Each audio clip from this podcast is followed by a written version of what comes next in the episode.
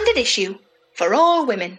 Hello, Hannah here, just sitting down with a nice cup of tea to introduce this, our third Zoomcast, featuring television writer and one third of Drunk Women Solving Crime, Hannah George, and author and comedian Jane Hill. What a great lineup! I'm not going to spend too much time in this bit telling you what we talked about because it is coming very soon, but suffice to say, we talked about so much stuff that we even found the opportunity to ponder what the hell goes on at a Zoom orgy. A couple of heads up to say at the top. Number one, if you'd like to know why we constantly refer to Hannah George as Hannah BAFTA George, you will need to listen to our Christmas quiz, which you will find in our back catalogue. Number two, we were constantly interrupted, as is ever the case with standard issue podcasts, by one of my cats, this time Joan. So if you are a newcomer and you wonder who Joan is and why we suddenly randomly start talking about her, that's what's happened there. Number three, the first four minutes of this, the sound quality isn't ideal, and that is because I have a buggered laptop. Now, to prove the authenticity of that, I actually moaned constantly throughout this that my laptop isn't working very well, and I have been unable to find a replacement one in Cambridge because apparently there's a shortage. But I actually go on to explain that in the podcast. What you should know though is that actually it kind of fixes itself about four minutes in. So if it does all sound a tiny bit at the start, don't worry. That lasts for a very small amount of time and then the sound quality improves. But leading me to point number four, the good news is I have actually now managed to buy a new laptop. So hopefully we won't ever need to have this conversation again. So enough waffling from me. Enjoy this podcast and I'll speak to you next week. Hello there, welcome to Zoomcast 3. We're sticking with Zoomcast, still living a portmanteau. It's happening, deal with it. Hannah Dunleavy is in the Zoom room. Hello. Uh, and we are joined by two cracking multi hyphenates. I'll leave them to tell you what they get up to. Uh, Hannah George. Hello. And Jane Hill. Hello. We're going to start with our usual introduction, which is your name, which I've just helped you remember, what you do, and a random slash fun fact about yourself. I always kick this over to Dunleavy to start, and I'm not going to change what works now. yeah, I, and I specifically told Mickey what I was going to say, and the word fun is not like great. I've just had like a really, like just annoying day. I have no mobile phone, three is down, so I can't make any phone calls all day. Um, I went to buy a laptop today because my laptop is fucked. And believe it or not, there are no laptops that cost less than £999 on sale in Cambridge today. Oh. All laptops have sold out. Apparently, there is like a national shortage of them, and I've just discovered this. I also stepped in cat sick in bare feet. Ah. Oh. oh. It's been quite the oh, Wednesday. Yeah. it really has. It's been all go. It seems like a really busy day, and I don't know whether that's just because we're so used to not leaving the house anymore. It feels like Hannah's no. packed so much action into one Wednesday. It's crazy. Yeah. I think if you've got two things to do in a day, you know, that's if you've got two things in your diary, and I had two things in my diary today, that felt like, oh my God, I've got so much on, I'm going to have to get up really early. I didn't have you down as an optimist, Jane, but you're still using a diary. That's incredible. Yeah well, when I say diary, I mean phone alert system. yeah, well, actually, we do have a paper diary because my partner is the kind of person who he's only just got a smartphone, and that was only because he needed a particular app. So we also have a paper diary. I have, I have a paper, paper diary. diary. Yeah, I'm all for it. Well, yeah. big one, yeah. big one, and if it's not in the diary, it's not happening. I have this. This is weird, isn't it? This is like a diary where I put all my receipts for like, so it's like by the day, and I put them in. And I know you can take pictures of them on an app now, like of all your receipts, like being self-employed and stuff. But I just pop them in my big old diary. I think that's really sensible. I used to use brown envelopes, but then you lose track of what date. Yeah, exactly. This whole thing. It's got everything. I've okay. got oh, like probably about that? Eight for the last eight years. For the listener, uh, Hannah George has just lifted up something that I last saw Michael Aspel carrying on This Is Your Life. oh, sorry, I wasn't sure whether or not this was a video that you put out as well. Um, hence, actually wearing a bra for the first time in about five months. Five months it's been. just a bra, no top. Just, yeah, for the listener, Hannah's just in a bra, and it's very, very mucky. Would one of you care to introduce yourselves, please, and thank you? Jane, go ahead. Oh, right. Well, I'm Jane Hill. I do comedy, I do stand up, um, and I have also written some actual novels, although not for quite a long time, and sometimes I forget I've done them. Um, and also, also, because I'm kind of very risk averse, I always have like a proper grown up job I do as well. So that I don't get broke again. So I'm currently, and I only just started in January, I'm also a university lecturer part time, which has become very weird in these unprecedented times. So I've spent an awful lot of lockdown learning how to use various online lecturing tools, I think is the word. Given the way that comedy's gone in 2020, Mrs. Two Jobs doesn't look so stupid now. Uh, honestly, I know I'm incredibly lucky. I had this point. I'd worked for the BBC for quite a while, and I had the option of taking redundancy, which I did. And I thought, oh, I'll just freelance. It'll be great. I'll do my stand up. I'll write another book. It's going to be absolutely fine. And then I got the opportunity to do university lecturing, and I just feel like the, you know, um, you know, the, the, there's a Bible story about the five wise virgins. You know, I feel like one of those really sensible ones who put oil in my lamp. So that's a very Sunday school. thing that nobody else will possibly understand. Funnily enough, Jane, um, I feel kind of like the five virgins after spending six months in lockdown. Well, exactly, yeah. I'm Um, and I- wondering I whether putting oil in your lamp so- is a euphemism. Yes. Well, Well, yeah. yes. So I have actually at least had a job that pays me a salary, and I am incredibly, incredibly grateful for that because I have seen, you know, obviously my comedy colleagues just, you know, I, I my heart has has broken for some people who have just been really suffering, and uh, it's it's been pretty horrible. So I'm very lucky, basically, is what I'm saying, and, and incredibly sensible. Yeah. I think maybe one means that it's not so much luck; it is more just the sensible bit. Or just do- do you want to Oh. bounce off the words incredibly sensible there, Hannah? and Well, I mean, I refer you back to my diary uh, stapled into it. Um, but yes, I'm Hannah, and I am from the podcast Drunk Women Solving Crime. So this feels weird to be having a, a cup of tea whilst um, on Zoom recording a podcast. But it's very nice, actually. I get to remember exactly what I've said. Which is handy. um, and I, yeah, so as well as podcasting, I'm a writer. So I write TV shows, lots of kids shows like uh, The Dumping Ground and Paddington and Wolfblood and The House of Anubis, all of these kids shows, and then some comedy as well. I just did Miranda did a um, a show on uh, BBC One, like a ten year Christmas special, so I wrote for that, and I've just written for another sort of sketch show which sort of hasn't been announced yet. So yeah, it's it's all good fun. And what's been good about lockdown is I'm writing at the moment for a lot of animations, and animation just carries on going. Like nothing's been cancelled. I've had like three shows I've written on be at least postponed, but the animation everyone can do from home. So it's um, I think we're going to see a lot more of that in the next few years because it's sort of COVID proof in a way. yeah, because they sometimes don't even meet each other, do they? People that are in film, Yeah. animated films together, they just go and stand in a pod. Yeah, absolutely. And like, yeah, I've worked for lots of things where I've never met anyone from the shows, and then and then I just suddenly see it on telly, and I'm like, oh, I remember that. But it's not a great way to work. I think it's nice to. I've missed doing like writers' rooms on Zoom.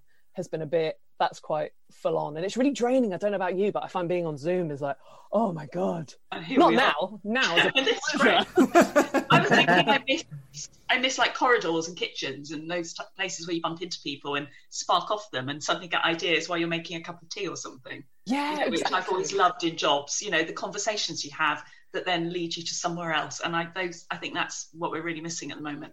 Well, that's really interesting because I was talking to Mickey the other day that I heard, uh, I was listening to a podcast, can't even remember what it was. Someone was talking about how workplace relationships are going to be severely affected by this. And on on the one hand, you know, it's great that you're not spending an hour and a half each way on a train into work and you'll see more of your kids and stuff. But what they were predicting was that essentially that lack of stuff where you bump into people and you have a cup of tea or you go out and have a cigarette with them or I'm really sorry about Joan we're just going to ignore her. We're going to we're going to lose that so the only relationship we're going to have with people is in Zoom which people find quite confrontational and don't like. So we're much more likely to fall out with our workmates apparently now than we ever have been which is Oh. which is sad I barely know mine anyway because I've only just started. So we had um we had an away day uh, at one of the universities I teach at. And it had been in the diary for ages, away day. It was obviously going to be at a conference hotel on a ring road somewhere with, you know, croissants in the morning and, and a, a buffet involving chicken satay, you know, like standard kind of things. And instead, they luckily they decided not to have it for a full day, but we had it on Microsoft Teams, and it was. I mean, it was all right actually. We sort of got to talk to each other, and lots of chat was going on. But you know, the thought of having an away day while sitting in the same chair that I've been sitting at for my Yeah. entire, you know, for months. My mate attended a Zoom networking event that had an excruciating 190 people in attendance. What? How did they manage that? Just various different screens, like there were different rooms you could go into and chat to people. Oh, don't fancy that. Makes me feel a bit that- bilious. That's weird. Who was it told us they'd been to a Zoom party and Hugh Bonneville was there? Oh yeah, who's that? that? Can't even remember. They, they just found him in a Zoom room, um, just by himself. I, I go to these, you know, Zoom parties where you. I mean, obviously Hannah's kind of Hannah George is obviously sort of TV royalty and stuff, but you know, where are these Zoom parties? I mean, are people being invited to Zoom parties? Because I'm not, but I'm now worried that I'm really, really unpopular, and that nobody's inviting me to stuff, and everyone else is having fantastic Zoom parties. I read about a guy who'd been to a Zoom orgy. Wait, come off it. Did you have to sort of? Was it like a do-it-yourself type deal? I, well, uh, What yeah. else could it be? What else? Exactly. Just a lot of solicited dick pics, from what I could gather. Just Jesus. The haunted look in your cat's eyes right now is hilarious. You know, Very visual for a podcast. But it's just dawned on Joan what I was doing the other day, isn't it? Oh, oh, it was a Zoom orgy. Now I've got it. took a screenshot of Somebody that. asked for a shot, and that's when. Anyway. do you know what though? I think that's really that's quite admirable, isn't it? Though, because like that's very sensible. They could be breaking the rules. They could be fucking Dominic Cummings. It well, very mm-hmm. apt name for an orgy, but they could be doing all of that. But they're not. They're doing it on Zoom and they're being safe and they're protecting the NHS. So good for them. And Yes. I will be googling it later and finding out how to. You are welcome. I'm Mickey Noonan. I am a quarter of the Standard Issue podcast team, and I was supposed to get married this week, but I oh. am now not. Which is the sad bit of my oh. fact. But obviously, we couldn't let the day go unmarked. So, what is the next best thing to getting married to the man you love? It's going and hand feeding some otters, which is what I'll be doing on Sunday. Wait, is that a euphemism? I'm not going to tell you. Is that what you're doing on the day? On the day you should be getting married, you're going to go and hand feed some otters. Yes. That's amazing. I love I it. actually would definitely prefer hand feeding otters to getting married any day of the week. Yeah. It's Personally. cheaper. It's very much Yeah, cheaper. yeah, I imagine so. Yeah. How long ago did you cancel? Did you realise pretty early on, right? This isn't going to because we, you know, what are we? We're almost in September now, and uh, in March it felt like it, you. Did you think we might be all right, or Yeah, and the venue was saying we might be all right. We kind of put our fingers in our ears and went la Yeah. la la for ages, and then we're like, hang on, loads of people are cancelling or postponing, and then next year we'll get booked up. So I think probably mm. like probably two and a half, three months ago now we made the decision that uh, yeah. we had that conversation sort of about a week before actual lockdown. I was in a WhatsApp group to go on Mickey's future husband's stag do, and the person sent a message saying, the person who was organising it, I don't call Mickey's fiancés a person, I might make you do that though. sent a message saying that everybody needed to send him a certain amount of money uh, if we could do this date. And I brought it up in conversation with Mickey and Gary, and I was like, I don't want to be seen really negative, but I don't know if we should be putting a deposit down for something in July. And it felt like something I was really nervous of saying. It felt like I was being really hyperbolic or really sort of melodramatic. And then here we are, September, and yeah, you were I would be right? I would be putting a dress on now to go to Mickey's wedding. A white dress. She was going to wear a big white dress. Basically, Hannah was the Ides of March. I remember a conversation she had with me and Jen on like the underground, and she just said, "I don't know if they don't get this under control." And worst case scenario here, she's like, "Jen, you might have that baby in lockdown, and Mickey might not be able to get married this year." We we, we were like, Oh. "Shut up!" But you know, Hannah knows Hannah Dunleavy really. She is kind of my oracle on you know, yeah. the way the world is going on anything. You know, I'm, I'm sure it was Hannah who was the first person to say to me, "Donald Trump will seriously win the election." You know, Uh, yeah, and I tell you what, Jane, he's going to win again. yeah, yeah, yeah. I, I think I, I think and I feel you're right. Yeah, I've been and I've now I've been saying that to people, but every time I say that kind of thing, I think of you, Hannah. Jane, don't call her an oracle. She's going to be impossible to work with now. Why do you do that though is you just go for the worst case scenario every time, and lo and behold, it happens. Yeah, Yeah. yeah. Hannah is to be honest- 2020. I actually think pessimism isn't a bad idea as a general goal because then you can only be pleasantly surprised by I think stuff. that's right. Definitely, Yeah. definitely. Definitely. I mean, it Um, doesn't make you popular at parties. but- Well, I don't get invited to parties, so you know I've had to try that. She's a real downer at an orgy as well. Um, shall I Oh, ask this a will never question? work. Never going to come up. So, on on the idea of uh, what this year has been like, I would like to know if you could rewind and start 2020 or even lockdown again, what would you do differently? And I'm going to ask BAFTA Hannah BAFTA George first. Do you know what? I kind of, I think I definitely would. I did the hilarious thing of I, I've done one exercise video and one yoga video during lockdown. It was in the first week, and I have not kept that shit up. One thing I wouldn't have done is I got, um, I got, well, I was quite drunk. It was after a drunk women recording, and I was sat on the toilet. And then a mouse ran out from underneath the toilet, and I screamed and then fell over my own trousers and uh, essentially broke my toe. And so, consequently, it's meant that, like, you know, the exercise you can go out and do, and like just so much stuff. I, I wouldn't have done that, would be the thing, because actually hurting yourself in lockdown sucks. Um, and I'm quite accident prone anyway. I don't know about you, but spending more time at home, I, I'm just covered in just like bruises, which sounds Oh, awful, I- but I Me like, too. Bruises, cuts, scrapes, everything. Just I, if I can injure myself on an object, I will. My garden is massively overrun, and it's been like a massive project for me to try and cut all the trees down and actually then put that stuff in the bin. So I can only do it in stages. And every week, basically, I tell Mickey that I've done some gardening, and then she says, "And what have you done to yourself?" And I go, "This or this." Or the only time we've seen each other, I had a big cut on the top of my lip because I stabbed myself in the face with something. Um, I've got three toes that are like just scratched to fuck at the minute. I was dealing with the rose bush the other day. Um, now I'm one of those people. I'm I'm a skin picker. You know, I I have I, I believe the official term is neurotic excoriation, which is the term I prefer to skin picking. So if I've got a a scratch or something, I can't leave it alone. Because And- you're a normal human being. That's what everyone yeah, does. but I'm I'm Welcome to your people, I'm Jane. Particularly, I, I'm, I'm showing you sort of my arms, which are covered in scratches. So I, I quite often do the rose bush, and I'm disappointed if I don't get scratched because then I don't have a place to pick. You know, and I have to find one. I have to make one instead. And my partner keeps going, "It can't be that bad. How come you two months later you've still got that scratch?" I'm like, "I don't know. I don't know. Not let me do anything to it at all. No." what you but need so to I do, quite like gardening. Get yourself a couple of pet rats, and then they like Right. sit on your shoulders, and they're also quite clawsy. And they're, my two are really clumsy because they're at least forty percent bulls, um, so they just sort of slide everywhere, and then you've constantly got scratches.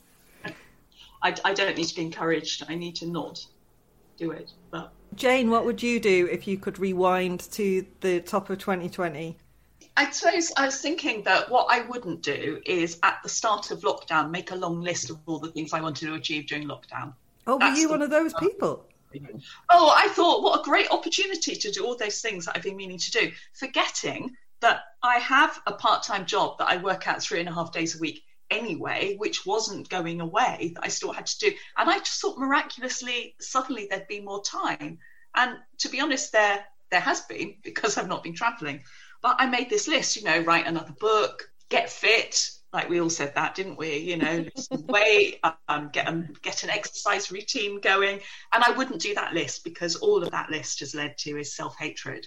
And in fact, what I would have done is a list saying eat a magnum every day, be nice to yourself, watch lots of telly, read some books, you'll be fine. There's still Uh, time. Yeah, I basically just said to myself that that's okay now. You know, I've just kind of given myself a break and just said, yeah, yeah, it's all right, it's all right. You know, just read another book.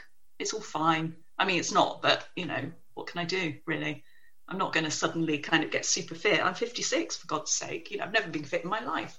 It's not going to happen now. I do think it's a weird thing about getting fit in lockdown because it's like on Zoom, sure, I've got the thing on that is like the pixel smoothing type thing, the thing that kind of like smooths your face a bit. Like I've come out in a weird rash on my face like in the last week, and like no one really knows, like because I don't see anyone. And, yeah, and Toby, my boyfriend, is like, "Oh, you should put some more cream on that," and I'm like, "Nobody sees it. You've seen it at its worst. Let's just like."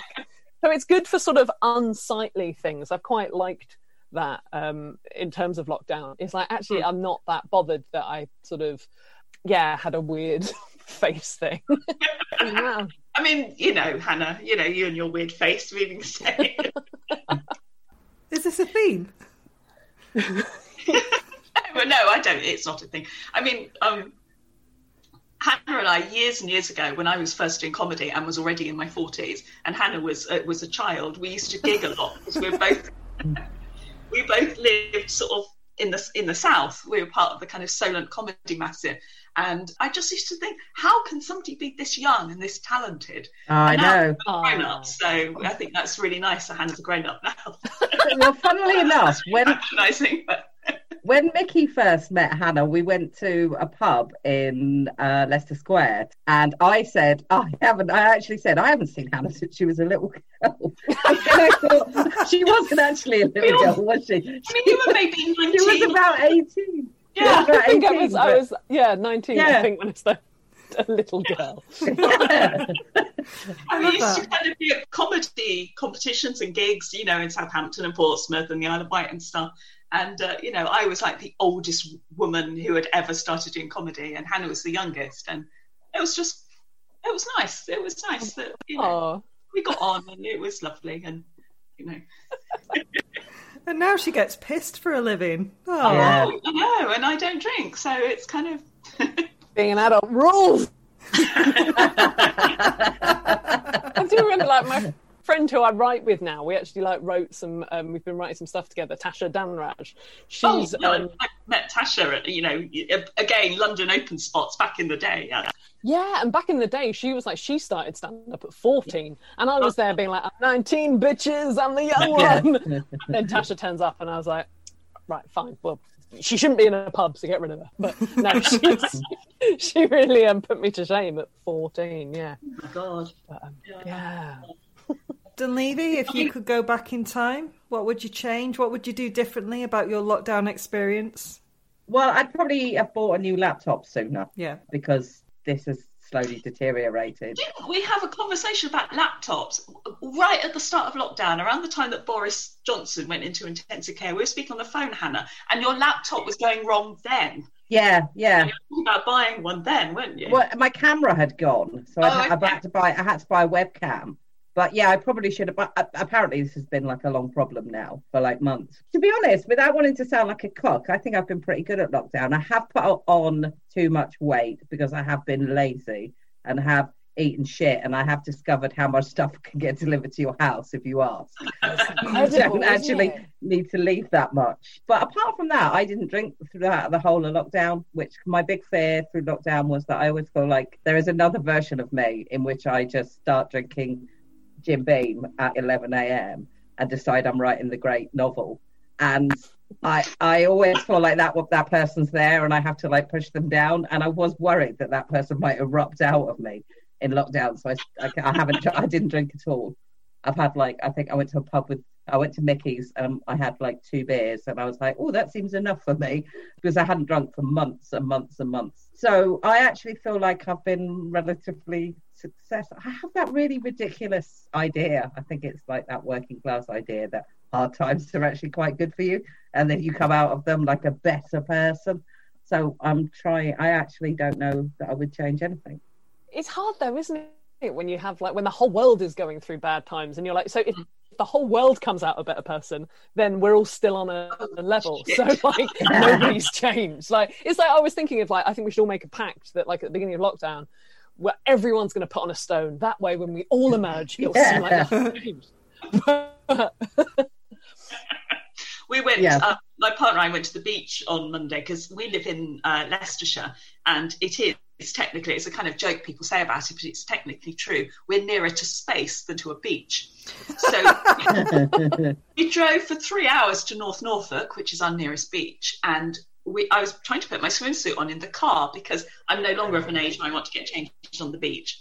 And I, I luckily I took two with me. I found an unused one that's a size like bigger than my other ones. And I got the one I thought I was going to wear halfway up my thighs.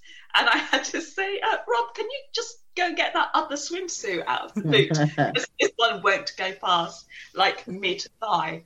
And I was wearing it just like six months ago. So that's Oh. That's me with every optimistic ASOS delivery that arrives at the house. I'll try this one on for. Oh, no. Abandon. Abandon. what about you, Mick? Mine was a fitness one as well. I've left it until two weeks ago to get back into running. I used to run loads and I really liked it, but I just had struggled to sort of get into a routine. And I was like, lockdown, okay, I can get into a routine. This is going to happen. And instead, I just turned into a human slug. Just sort of slugged on the sofa, slugged in the kitchen, slugged with the fridge door open. But in the past two weeks, I've turned it around and I've run like six times each week, which is pretty amazing. Oh, wow. Wow. How do you find time? When I went to Tesco today, uh, I went to what the what I thought was the entrance, but that's the exit now, and you have to walk a long way round to get to the entrance. And I was like, "Oh, for fuck's sake. that is fucking miles." Because that's a big Tesco. I know that. Yeah, Just freewheel on a trolley. yeah. I was like, "This is outrageous. This is the most exercise I've taken in months." I did. I did. I've been doing some kind of because we live kind of in the country, which is not really my ideal, but it has been a good place to be during lockdown. And so I've been doing some walks. I got out my ordnance survey maps, which it turned out I'd bought the whole stack when we first moved here 12 years ago. And so I found some walks, but I'm really limited by my bladder.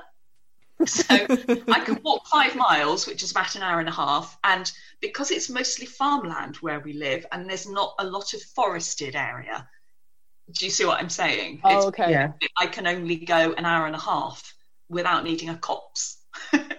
and there aren't enough of those. So um, that's that's been quite fun. But yeah, after a while I'm sort of running back to the house kind of let me in, let me Yeah. in. Yeah. I think there's like since we've started emerging from lockdown a little bit, and I've been going to just a, just a few places or whatever. I do realise that actually how nice it's been to have no anxiety about will I need the toilet. Like I Yeah. constantly am Yeah. anxious about just needing a piss because I find it the most uncomfortable like Yeah. sensation in the world. And like, and I've realised yeah, like for three months I only pissed and shat in one toilet, and that's like commitment. Like it was, it was always there, but it does it make you realise what things you were kind of anxious about when I sort of got on a, the overground for the first time. I was like, oh, by the time I get there, well, I need to go to the toilet, and then I don't want to go into someone's Yeah. house, but but I can't just stay outside all day or like anyway, yeah. Um, a friend of a, a friend of mine, her mother's about my age, and um, was told by her doctor, you know, when she went to sort of discuss her bladder needs, that that as as a kind of middle aged woman, you need to start training yourself to hold it in. Because that's the only way. Mm. And every time I need to go to the loo, I think of my friend Becca's mother. Sorry, Becca's mother. She, I'm going to think about it every every day of my life from now on as I try and hold it in, trying to train myself. If I ever at any point go back to a cinema, you know, that's I, I know I feel like I ought to get myself able to not wee for two and a half hours or something. Yeah. Um, um, See shorter films. Most films these days are basically sexist because they're too long and you know you can't wee. the brilliant Elaine Miller, known as uh, Gusset Grippers on Twitter, is Oh, into pelvic floor stuff and is adamant that all women need to be doing their pelvic floor exercises. And she says that from the moment you first think, "Oh, I probably need to go to the toilet," you should be able to hold that in for between two to four hours if you oh, are for fuck's we tight. we went we went out on the lash in Edinburgh with Elaine, and we were drinking pints. And about halfway through the evening, I went, oh, I've been trying. And she said, no, when you're drinking a normal amount of liquid, you're supposed to hold on to it for two to four hours. And I've been like trying to just like, like I, don't, I can't let her lay down. I can't let her down. Like, go to the toilet. I've just been holding on to about three pints. I don't think I came out for about 20 minutes, which is pretty unusual for me. In the Oh. God. But it's interesting too. She says there's that psychosomatic thing. You know, when you've been out and you get close to your front door, you immediately want to piss, and you end up kind of like, "Oh, where are my keys? I need to get in. I need Yeah, to get in." and I- I'm at the point where there's a very real- real risk of leakage if I don't get the keys out in time. Yeah, if you're there and you sneeze, game mm. over, oh, right? Oh God, yeah. yeah. But it's just all in your head, Jane, not in your Is bladder. It doesn't feel like it's in my head. Here's what I have to do before I go to bed. Um, I have a wee, then I clean my teeth, and then I have another wee, like within the same bathroom trip. Distance between that first wee and cleaning my teeth, I need to wee again. Now I Can I just say, we, after. this is really making me need to pee. I bet it is. I'm so sorry. I'm thinking I'm now full on bursting. Two Well, to four hours, Dunleavy. Two to four hours. Hold that bad boy in.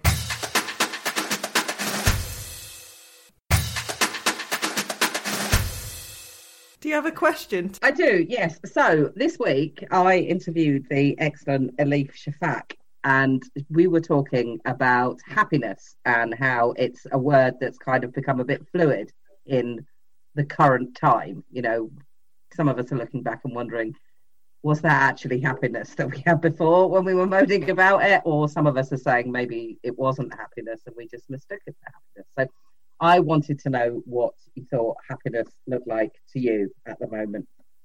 Let's start with, well, Jane just did big eyes, so I'm going to start with Mick. Oh, oh. I think this is a really interesting question. Well done, Hannah. Happiness, I think, isn't a constant state, it's moments, whereas contentedness is something that you can achieve more long term, and then you get the spikes of happy, which are kind of giddy. So, what happiness looks like to me is being able to maintain contentedness because I've never really been able to do that before, but I think I've finally sort of mastered a way to keep myself on a level instead of huge, huge peaks of manic giddiness and joy and then huge, huge troughs of sorrow and sobbing. So, yeah, I guess happiness for me is contentedness, which feels a bit like a win, if that's not too sappy an answer. No, That's good. it's also making me need to go to the toilet. You wetting yourself right now would make me Basically, I've delighted. uncorked the bottle, now we all. uh, Just what gonna- about you, Hannah, Hannah Bafta George? BAFTAs make me happy, I would say. And happiness is winning things and it's no, it's I don't know. I think I've always I've always been quite a happy person. I think that's just I don't know, just part of my makeup. I remember my friend described me as like pathologically positive. We were talking about pessimism earlier, and actually I'm like I think I'm the opposite. But also I think that I'm very positive, but I also am very realistic. But prefer to go into things with a positive, yes, this is a good thing kind of way. So I think with with lockdown and stuff like right now i feel like i'm like seeing more of my friends than ever like so i'm from the isle of wight and i moved to london about four years ago and i don't see my friends on the island as much but now we, we're probably the only people that still are doing a weekly quiz but we have a weekly quiz on a friday night. And and that's been so nice. That's but that's made me really happy just because you know i miss miss home quite a lot. And actually we'd never spend every friday night together which looked like we have for the last 19 weeks. Mm. and so that's made me really happy. And then you know so to me it's kind of i don't know happiness for me is yeah is being with other people and being with friends and being with people and being creative and they're the things i've managed to carry on doing during lockdown um, although not physically.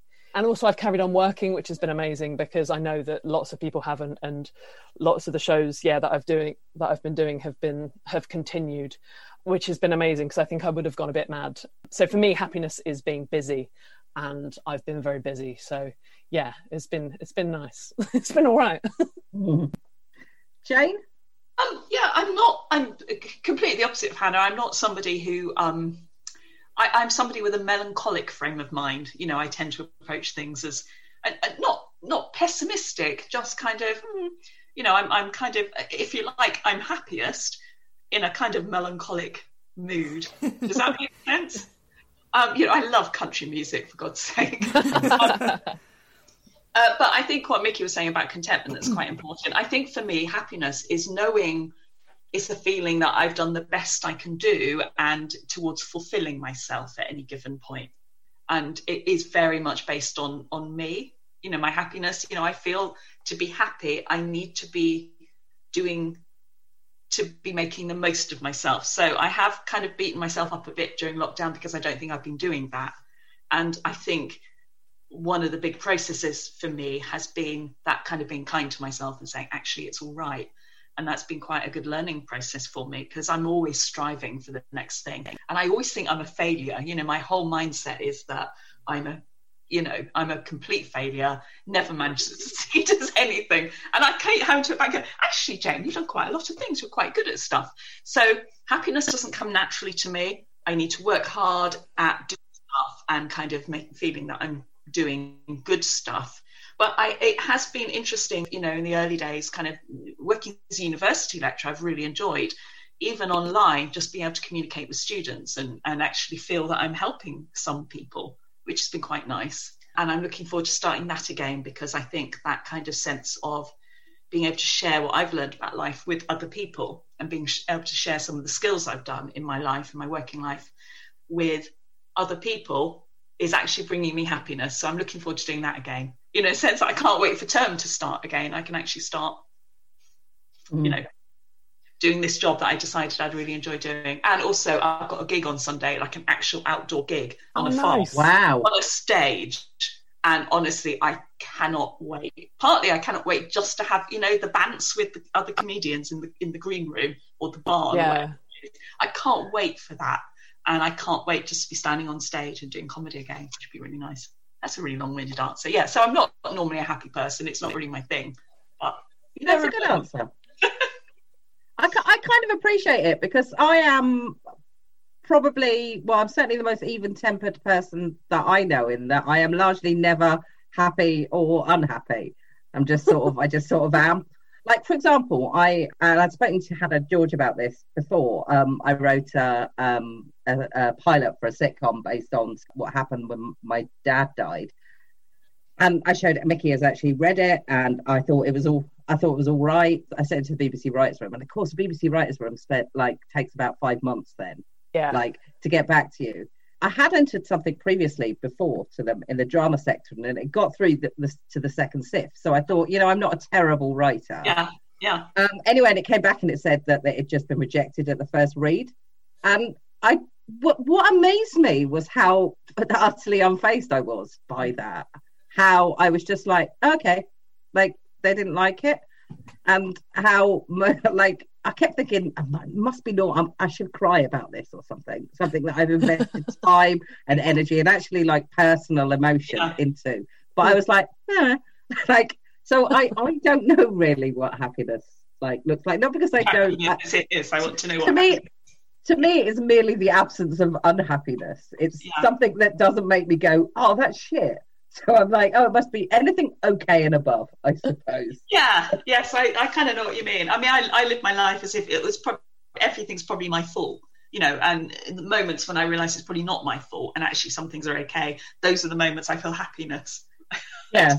I have actually kind of enjoyed, like, like I said, I kind of like things that are tough. I kind of enjoy things that are tough. And like the last four, or spending like the best part of three months entirely by myself was actually really tough but I oddly enjoyed the toughness of it because I kept thinking, yeah, you're right. You you are you are like exactly you are living your right life. You are actually in a really good place if this doesn't bother you and other people around you yeah. that you know are having full on nervous breakdowns about being okay, uh, uh, like being by themselves, and you're like, that's all right. Yeah. And I've had to fix a couple of things myself that I was like, I love oh. fixing things. Fixing and things I've had to solve solve a couple of problems that weren't like, oh, I'm going to ring up a friend and see if they can come and do it for me. All of which I suppose made me happy that I hmm. could do that stuff. But, but yeah, I suppose you have this idea that happiness is sitting in a bar with your mates just laughing or something, you know, like in a montage. Happiness is and... a montage, exactly that. I think for yeah. me as well, like um, if in the future when somebody says what was worse, 2019 or 2020, for me 2019 was worse because of something that just because someone I love got very, very ill. And then for me, if that had happened in 2020, it could have been a different story altogether because of the fact that you can't go to hospitals and you know Yeah. things are things are not caught as early and i just like if you told me in 2019 that you were going to be happy this has happened this year you're going to be happy about this.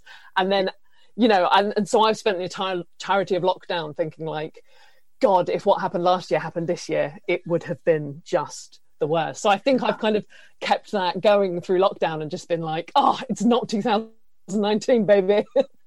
And I I agree completely. In fact, uh, uh, inappropriate thing though it is to say, I've said it to loads of people, including my mother, that one of my first thoughts when this happened was I was really glad that my dad wasn't still alive because this would have killed him. And uh, the idea, the idea that I uh, this going on, I would have had to do, you know, that funerals, whatever, grief in the middle of this. I was like, no, I'm glad it happened when it did because yeah yeah, yeah I haven't got that extra concern going You on in the background. So I feel I feel what you say there completely, Hannah. Must be really, really tough for the people who have had to go through that. I can't imagine like grief, grief Yeah. anyway, but this is sort of grief without the support system. It's horrible. can't even begin to imagine because um, I mean my father died quite a long time ago. It must be I, I, I ought to be able to remember when he died. I mean I remember when it happened, but I don't remember the year. I'm not even sure I noticed at the time what date it was. But what I do remember about it was that strange kind of joy you get about being with family and you know the the fellowship you get during mm. you know the ceremonial parts of death you know the gathering around to try and decide what kind of funeral he would have wanted you know and the the actual funeral itself and then the bun fight afterwards and the the things you do around a, a death in a family can actually be some of the weirdly best times. And i think to be able to to, to have to miss that stage of grief you know of a, a parent or a, a loved one dying and not be able to have that must be awful. And you know the the, the missing that sense of closure and that sense of uh, community and, and support you get I, I can't even begin to imagine. We have spent the last well quite a lot of lockdown. My dad didn't have a gravestone yet, and my mum decided that was going to be a project in lockdown was to get us all to decide together as a unit what was going on dad's gravestone, and it's been the most unexpectedly hilarious thing that we've ever done together as a family. I got, my poor mum, she just wants to get it done, and our inability to take it seriously in any way means that we it always ends with us all just going "Ah," like that, and then like the conversation changing, and she's like still sitting there with their pen and paper, going, "I haven't got anything actually written down yet." I mean, it, it won't sound funny, but the other day, my uh, I was actually at their house, and my we was we were trying to get to the bit that you say, you know, when people put, "Oh, you're you're like a rainbow in my heart" and stuff like that, and you know, just that actually it says that on a grave near my dad, um, and it makes me reach every time I say it. So we're all trying to decide what that is, and we were like, there was various quotes from poems, but some people don't like them because they're quite sentimental. And you know, my brother just refuses to say anything that isn't a joke on there. and my mum said to my my mum said to my nephew, "Can you think of anything that he said really regularly?" Like to my nephew. my nephew said, um, "Ethan, don't sit on the cushions."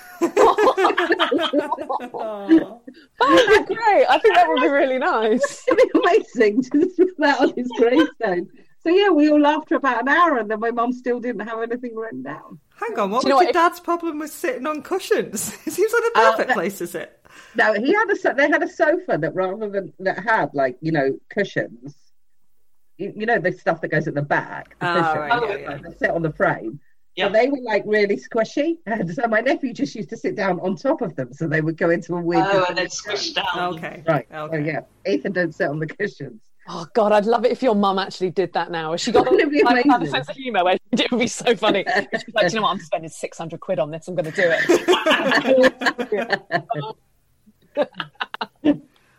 Mick, do you have another question? I would like to know, and I'm going to start with uh, BAFTA George. I would like to know which woman you admired growing up, and it could be a, a fictional character, someone off of the telly, someone in It your could be life. me and Jane. It could be given Jane. It could be Hannah. She like you're a child and you thought that's that's how funny I want to be. No pressure at all now. Oh shit, shit. Um, oh god.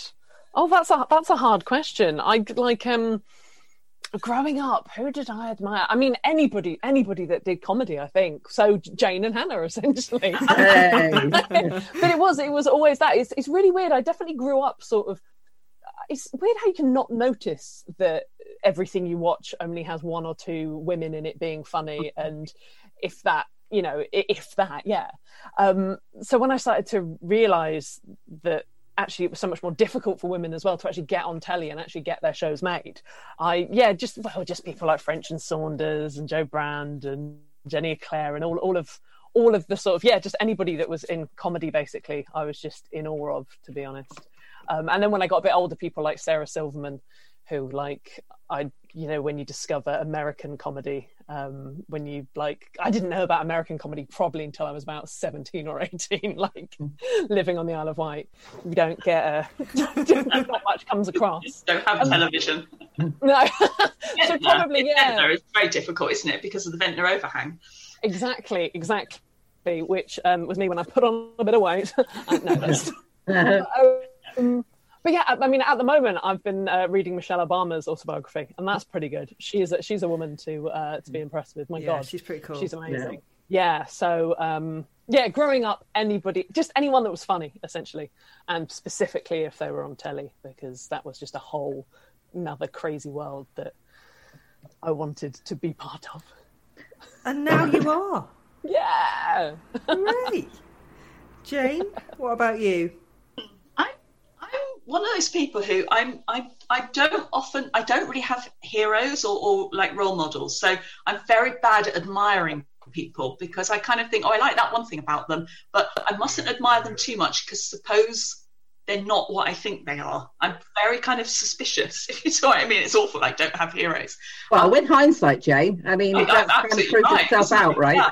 I mean, I, but I, I, you know, I remember the first time I saw Kate Bush. I was 14 years old and saw Kate Bush doing Wuthering Heights on Top of the Pops, and just being, you know, that's astounding. The fact that she was that young and she was writing her own songs and performing them and doing her own thing, you know, and watching her Mm. being interviewed at sort of 19 on Ask Aspel or whatever it was, with such a clear idea of what she wanted to do.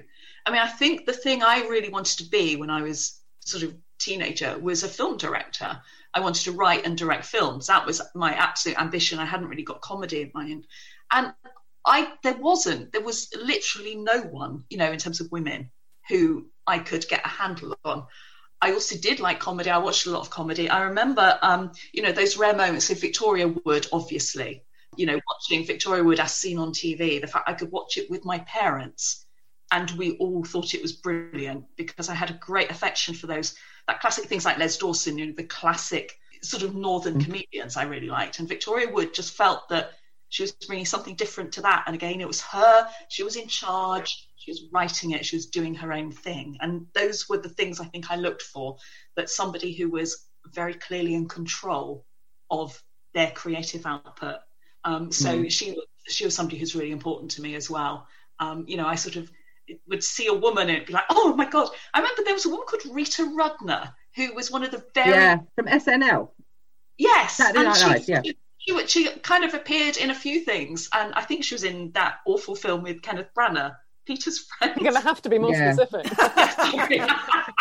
I actually interviewed him once in person, and he was the loveliest, most interesting man. But he made some shocking films. Um, I've seen his yeah, cock. What, Sorry? Whoa, hold up. That's what Hannah did. Hannah is now my hero. Go on. I went to see I went to see him in a David Mamet play with my auntie Jackie, and I had bought some tickets, and I wasn't originally going to go with her, um, but somebody dropped out at the last moment, and she lived in London, and she was like, well, I don't know, I don't really like Kenneth Branagh, and I was like, I'm sure it'll be fine, and we had seats really close to the front, and she just kept turning around and mouthing to me, it's not just Branagh, it's his cock, as he was running around naked on stage. Yeah. Okay. Well, he didn't show me his cock when I interviewed him, but I drew we you a picture if you want. Coriolanus, so You've ruined one of Jane's favourite memories by now. She sorry. knows yeah, sorry, there was the option of cock, and she didn't get it. I'm sorry. But no, I mean, cock is always worth ruining something for. Discuss. Hannah, what woman did you admire when you were growing Yeah. up? Well, I was thinking. I was thinking about this because we haven't asked this question in a while, and I really ashamed to say that, like when, like I saw that thing circulating in the tweet the other day of like who was the first sports person you admired, and I was like Daley Thompson. Know the answer to that. You know, pretty solid. And there weren't really any women in politics. I like to think like Mo Mowlam, but I was way into my twenties before Mo Mowlam was like a political force. So, I mean, I was really interested by Calamity Jane when I was a kid, but that oh, would be very fantastic. that would be very much the uh, the sanitized version of Calamity Jane. I know more about her now. In fact, I've written quite extensively about her now. Um, I was very into Eleanor Roosevelt as a teenager when I learnt who she was. So, but the first person that I would say um, that I had sort of any kind of fandom would also be Kate Bush. I was younger. I would say I was probably about five or six. I can remember seeing it wasn't Wuthering Heights. It was Wow that I remember seeing. Oh yeah, yeah. And neither of my parents liked. I mean, I don't think they disliked Kate Bush. That just wasn't the sort of thing that they bought. My So dad I, loved her. I largely only encountered Kate Bush if she was on the radio or Yeah. on the television if she was on top of the pops or something. So I tend to have videos in my mind when I think of Kate Bush, um, which doesn't actually perform that live much live anyway, does she? But I would just remember. I mean, for Wow, I, I mean, I, I did a dance that that went with, went with it, and I knew how to do it, and I have, yeah, Wow, yeah. wow, wow. Exactly. Wow. Um, my poor sister getting slapped in the face constantly as I was like, stand next to me while I do this. Um, yeah, I think I think Kate Bush is amazing. I mean Debbie Harry as well, but I think Debbie Harry that was there was something about Debbie Harry that was to do with the way that she looked. She was very cool. It was an Yeah. aesthetic with Debbie Harry that obviously appealed to me as a kid. And possibly even the idea that every man that I knew fancied Debbie Harry. So maybe there was something in the picking up on that and thinking, yeah, there's something clearly very attractive about her. But um, and neither of them I could sing along to now. I mean, I couldn't have picked two worse people to try and like do impersonations of in my house. My poor mum. Kate Bush, I always felt that if I'd concentrated harder at piano lessons, you know, and could actually play the piano, that I could have written some lyrics and then become a pop star. So, you know, that was the other thing. You know, I thought I'd be a film director or a pop star. And I neglected to actually learn any instruments. So then I thought if I could, went to university, I could meet Doesn't a matter, Jane. who played guitar and I, we could form like, and basically what I'm saying is that Tracey Thorn ended up having the career I thought I was going to have but she met somebody at university and they played guitars and made records and I thought that's what I should have done. And um what happened? You're doing None of all that. right, Jane. Jeez, Yeah. what Yeah, I happened to know, I know I'm doing all right. It's all fine. I'm a complete and utter failure. No, I've been- no. I wrote these books, that's right, that's what I really want. wanted. I wrote these books. That was good. What about you, Mick? Quick, say Jane. Jane has been an inspiration to me since I was a small child. The five years ago I first met her.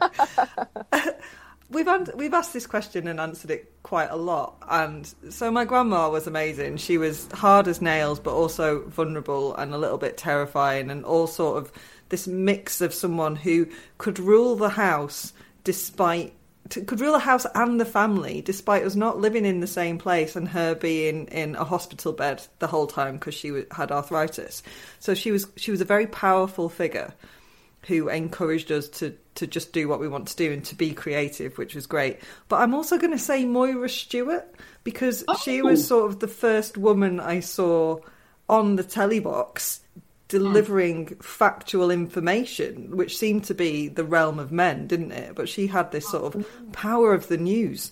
She was great and she had amazing helmet hair. Yeah. Yeah, Voice as well. yeah. Sultry, just beating off to disasters, I imagine. I was too young. I wouldn't do that. Sorry, it's taken a dark I turn. did I did have a moment where I thought Kate Adie, you know, that I would be Kate Adie and then I thought I don't know, I don't want to get in dan- danger. You know, if I could be Kate Adie but not with the danger, that would be good. Which is I guess, you know, eventually did a bit of journalism. So um, Yeah, she was really mean to me in an interview. Was she? Yeah, she Oh. was really hard work. Not like Kenneth Branagh with his cock. and she did not get her cock out. Uh, She did for me. oh, Hannah. Have Everyone seen gets their everyone's cock. Hannah. Have I got time for one more question? Yes, I think so. Okay, I'd like to know, largely because I went through a period in which I couldn't read at all during lockdown, but now I can read again, so I'm quite excited. I'd like to know what you are currently reading or what the last thing you read was, and whether you would recommend it to people. Well, I've already revealed my uh, Michelle Obama becoming uh, the book that I'm reading at the moment, and that's actually an audiobook. I've got into audiobooks. I never, I hadn't thought Yeah. of it like before, and I was like, oh, it's not really for me. Oh. But then the minute I started reading it, I was like, God, God, like she sounds so much more like her than she does in my head. Like Yeah. the way she says things. I kind of, and she's an interesting kind of person in the way that she reads things. So the first one I listened to was um, Adam Buxton's Ramble book, and that's very much, you know, I'm used to Adam Buxton's voice and his whole personality. And then with Michelle Obama's, is she's very, she's quite dry and she's quite obviously quite serious because normally I'm listening to things, you know, that are stupid comedian. Not not that Adam Buxton's a stupid comedian, but you know, stupid, silly Yeah. comedians. And it's interesting, sort of like, you know, at, at night I'll put my earphones on and I'll say to Toby like, I'm just just popping to spend a bit of time with Michelle, and then I'll. but I do. I feel like she's there, sort of telling me the story. So I think, yeah, audiobooks is my big kind of thing that I've found um, in lockdown, and I'm really enjoying that book just because it's it's a totally different world. I feel like my life has been comedy since I was well, since I was a little girl, and like it's it's really interesting to just you know have read and listen to something that's completely and utterly different to this world. Because up until this point, you know, I'll just be reading um, autobiographies of of female comedians essentially. Yeah, so that's that's me. Jane? I've just read She Said by Jodi Kantor and Megan Twohey about the Weinstein, Weinstein, Harvey Weinstein uh, stuff, which I thought was really interesting. Uh, it's one of those books, you know, by journalists, so it's not, it's it's quite sort of unvarnished. You know, it's it's it's told functionally, but it's it's really good. And ultimately, the the final part of it is extremely moving. They bring all the women involved including Christine Blasey Ford as well, into like a, at Gwyneth Paltrow's house. They all assemble, and there's just really kind of moving account of the conversation that happens there, and you know what they talk about. And I, I really recommend it. You know, obviously it's a it's a story that's kind of endlessly interesting and angry making, and uh, yeah. So she said, uh, recommend it. I fucking loved that book. I absolutely loved it. I thought because it's one of those when you go into a story that's already in the public domain, is it going to hold your interest? But I just think th- the work they had to put in behind the scenes to even get close to getting this guy brought to justice, and Exactly. uh, bit of a clang. I did interview them. Yeah. I interviewed them for the podcast, and Oh, they wow. were amazing. And at the time, like he had, he was just about to go to trial in January, and they said to me, they were like, "Yeah, we, we don't know that he's gonna he's gonna get anything." Yeah. So it was a big day, obviously, when he did. But no, Mm. great recommendation, Jane. Backing that one up. And I'm sure Michelle's great too, Hannah. I'm not dissing. not dissing. Can you a bit of respect for my mate, please? You do, you, you do properly feel like they're your I- mates. It's pathetic. I did actually read that when it came out, but I read it, and now I feel slightly robbed that I didn't have Michelle Right. Obama read it to me. Yeah. I mean, there's lots of bits though that if you know what happens, like Obama got in. Like there's so many bits when you're like, what is going to happen here? But yeah, it's it's certainly worth it. Like yeah, I, I love hearing people read it how they wrote it in a way. Like, Mm. I What about you, always Mick? associate audiobooks with like story time at school, where you used to have to. I mean, th- this is something we used to have to do after lunch. You'd have to put your hand on your arms and like pretend to sleep on your desk, and they would play a story, you know, on like um, school's radio.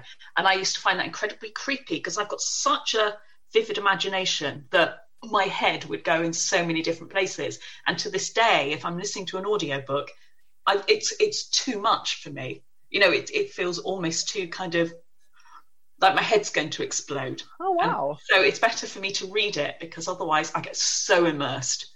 You know, I, I, I get incredibly immersed in books anyway, to the extent that when I finish a, a novel, sometimes I, I am just, you know, I have to take a break because I get so into things.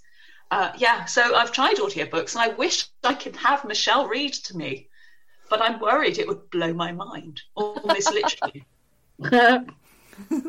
I'm slightly concerned it, it, it- you shouldn't do it when driving, Jane, because it's just going to make you fall asleep. I, well, obviously, I never, I've never been able to fall asleep during the day ever in my life. Just put your head on the dashboard. I you could do it now. I could literally just do that, and I would, I would be gone. But yeah, I can't sleep at I night in my wish- bed. It's mad. I wish I had the gift for napping. I really do. Just, I I hate waking up so much that it's like having to wake up twice in a day, and I wake up so bad tempered, going coffee, that I can't nap because it would be like that twice, and it's not fair on anyone. I used to hate the word nap. It just really annoyed me as a word, nap. I just it just really used to piss me off and I think it was because I couldn't nap and now I can nap. Fucking love it. Yeah, it sounds like some something someone really tired would get annoyed about. Just overtired. Used to hate the word railings, particularly when I had my head stuck in them and I couldn't nap. Hmm. Yeah, just all those things. Nikki, what book are you reading? So, one of the books, I went through a, a real reading phase during lockdown. I got really back into reading and not watching telly. Couldn't concentrate on telly, but could do some reading. So I've powered through loads uh, in the in the old school style with the, like a book, not not a Kindle, not an audio book, proper old school, no bells and whistles.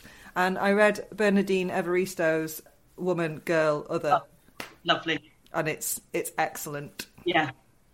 Yeah. She's really, a joyous good. writer. She just breaks all the rules and does it beautifully. Yeah, it was really good. The, the lovely thing about that book, and it sounds like I'm I'm sort of dissing it. It's such an easy read. Mm. It's it's such it it's just such a beautiful read. It's so easy to read that you you have to remind yourself how good it is. You know, because normally we say say easy read with something that's just not that great, but it's just it just beautiful, isn't it? Yeah. I loved it. Which is, and it's interesting as well because I didn't really like a lot of the characters, and it's separated into each character gets a section. But even though I didn't really like them, I still was really interested in their lives. Yeah, it was really good. What about you, Dunleavy? Well, I have read quite a few things for work, which makes me sound like I didn't enjoy them. I did enjoy them. Kerry Hudson's Lowborn was really good. Elif Shafak's book, How to Stay Sane in an Age of Division, that is really good. But the last thing I read for just sheer, oh, I fancy reading that, was I recently read Ashley Dotty Charles's book, Outraged Oh, which is about the mob, but very much about the mob on both the left and the right, which I find just so so thoroughly refreshing because I think there's so little desire amongst people to admit that you know we are guilty of the same tactics sometimes of just you know of Twitter pile-ons and that sort of stuff. And although it's about stuff which doesn't seem like it really means anything, and that's kind of her point, it doesn't. A lot of it just doesn't mean anything. A lot of it's just today's outrage of the day or outrage of the week. It does have like a pretty like pernicious effect on how we are as a culture. And she she has not been afraid to talk to people who I think that as a woman and as a, a black woman and as a lesbian that actually people within our own community could have gone hang on why are you talking to katie mm. hopkins why are you talking to rachel dolezal about their experiences of how outrage is created and how also you respond to outrage when you know you are the victim. And i do put that in the Mm. rabbit ears when we're talking about katie hopkins certainly of the mob. But also it's written in a very sort of funny it's not written in an academic or a preachy way. It's written in a kind of who's this knobhead? kind of way um, which i quite enjoy. So yeah i would definitely recommend that. And i actually say read i listened to that on audiobook. So it comes in her voice Oh, so it comes very much in her you can tell this is something that's made her angry you can tell something that this is something that's made her like think um, and i think that that definitely comes across although i don't know about the word read I- do you feel like that with audiobooks hannah that maybe you're like taking if, if there could be anything lazier than lying down and reading it, I have found it. I have found the thing that's lazier even than that. It's just lying down and someone saying it to me. I know, and also I play like I play this little comp- like repetitive game on my phone at the same time, and then every time I lose, like it will go to an advert, and suddenly it will be like, "Have you tried this new?" And then it will be I, on top of Michelle Obama, I'm like, "No, she's going to a good bit." Um, but yeah, I, I say I've I've read it, and then I'll say, "Oh, it's an audio book," just because I don't read that many books, so it kind of like I need I need to at least pretend that I've read more than I have. Um, But then you're only 12, aren't you, Hannah? So I mean, I have like a reading age of 14, so which is really good for my age. I, again, at the beginning of lockdown, I was like, oh, I'll read more books, but that hasn't sort of. Um, have, but then I have my my Kindle as well, which, which is quite good. But actually, I'm sort of a bit over Kindle now. I I, I want to actually read a physical book a little bit. I think. Yeah, I've used I've used Kindle a lot in lockdown because, of course, it's easier just to buy a new book because you know Mm. bookshops being closed and libraries being closed. So when I wanted to read a new book, I had to get it on Kindle. But I, I found myself the other day just hitting the right hand side of a page of a book. Oh no, that's like when you tried to enlarge an actual photograph. photograph, yeah. There's a photograph, and I thought, I wonder what that is in the background. And I started doing that on top of the photograph. Zoom and in. I was like, what the fuck? It's crazy. Yeah. I would like to know what you guys are up to. Hannah, who have you got coming on the podcast? Where do people find out more? Oh, well, it's Drunk Women Solving Crime, and we have that. That's dot .com. That's at Drunk Women Solving Crime on Twitter. We've got all the things. We're on all the Acasts and the iTunes and whatnot. We just did our hundredth episode with Ricki Lake, which was pretty fun. I can't Wow. believe we've done hundred episodes. That's insane. We've got Men's Month coming up, and we have got some like if they all come off, it's going to be a strong Men's Month. Um, so we've booked four people. So we ju- we've got you know you know that thing of like I never say who's coming on the podcast Yep. until we've Yeah. recorded Yeah, it. yeah. Um, but men's month should be should be fun, and yeah, overall it's it's been amazing to continue doing drunk women during lockdown. That's been a huge part of like keeping me really happy and feeling creative, and also feeling like in twenty years' time, like almost like looking back and having a kind of a record of my time in in lockdown. You know, like because I don't post that much on Twitter or Instagram and stuff, and you know sometimes I feel a bit jealous of people who do their entire lives online because at least in 20 years time they can look back and go like oh i can't believe i put that online but you know it's kind of That's me, So- basically. yeah. so for drunk women that, that's put that online and What about you, Jane? When, Uh, oh, but- well, I'm on Twitter at Jane Hill 64, where that's where a lot of stuff goes. I'm working on a, a show. Um, I wasn't due to be at the Edinburgh Fringe this year. I was due to be taking a year off, and I quite resent the fact that I didn't get to take a year off. If you know what I mean. I was quite looking forward to perhaps popping up for a couple of days, seeing some shows, and then laughing at people who had to fly at their shows. But I'm working on a show for next year, which was already about kind of letting myself go, you know, letting my hair grow, just letting myself kind of just fuck it, you know, that kind of sense of being in my postmenopausal and not really caring about anything. And of course, now there's so much more to add to that because you know what what anything matters. So I'm working on a show which hopefully I'll do at I guess maybe the Leicester Comedy Festival if that's a thing next year, and hopefully Edinburgh if that's a thing next year. Or if not, I'll do it online or something, or I'll kind of do one of these newfangled Twitch streams or something. I don't know. I'm 56. I don't understand what it all is. I've only just found out about audiobooks like this is I mean, I think I'm quite good for my age. You know, here I am on, on a computer. Um, you know, I, I like to keep in touch with the young people. Yeah, so I'm, I'm trying to write a show basically, and some of what's happening it's going to be about, as I say, being postmenopausal and, and not giving a shit anymore. That's that's what it's going to be about. Dunleavy, how excited are you that you can almost nearly go for a wee? I went about 20 minutes ago. Oh, Um, that's made me happy. yeah.